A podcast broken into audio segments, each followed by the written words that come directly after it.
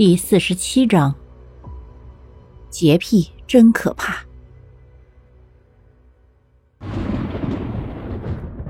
晴天霹雳，不对，现在是阴天。蓝冰儿的话在顾白耳中，犹如晴天霹雳般，彻底将他的理智摧毁。你说什么？顾白僵硬的问道。没等蓝冰儿开口，他又不死心的说。失亲？你是说舒淇掉在我头上？不会吧？这不是真的，不是真的，绝对不是真的！我一定是听错了。顾白一阵干笑，然后哭丧着脸说：“我感觉我浑身发痒，全身爬满了尸蛆。我，天哪！我恶心，头晕，目眩。这只是心理作用而已。”杨芳推了推眼镜，看着顾白说道：“我当然知道这是心理作用啊，关键是我控制不住我自己不去想。天哪，救命啊！洁癖不可怕，可怕的是洁癖犯了，人神都得退避三舍。”蓝冰儿眼眸闪烁着笑意说道。杨芳心有趣趣的看着顾白，心想：洁癖不可怕。可怕的是，不知道什么时候得罪了腹黑女人。冰儿，你就不能迟钝再说吗？至少把我等女鬼驱散了再说。不行，我还洗澡，分分钟都不能忍。天哪，只要一想到尸体还在我身上，我就恶心。顾书谦，非常抱歉了，我就要打扰到你钓凯子了。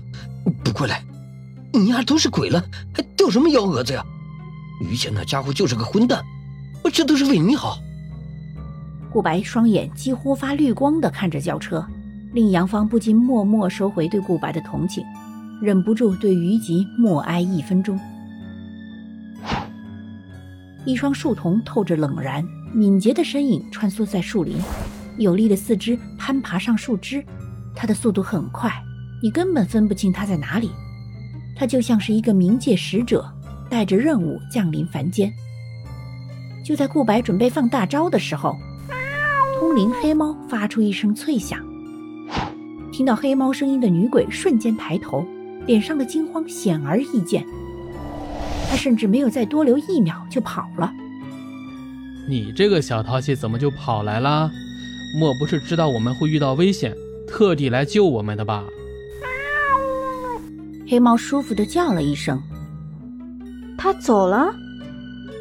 难不成，这鬼怕黑猫？蓝冰儿眯起眼睛，看着车上副座空无一鬼，慢悠悠的说道。顾白听后没有多说什么，直接走过去打开车门，将于吉赶到副座，然后开车扬长而去。这家伙还是男人吗？被留下的蓝冰儿一怔，然后说道：“小气的男人不好惹，尤其现在还是洁癖犯了。”杨芳默默的送上一句劝：“哼，就让他回去好了。我就不信他们回去就会比留下我们的待遇好。”蓝冰儿冷笑一声说道：“没关系的，我们还有黑猫。”杨芳安慰道。蓝冰儿一挑眉，看了一眼杨芳怀里的黑猫，嗤笑一声说：“你真以为这只黑猫能驱鬼啊？别傻了。”不过是一只普通的黑猫而已。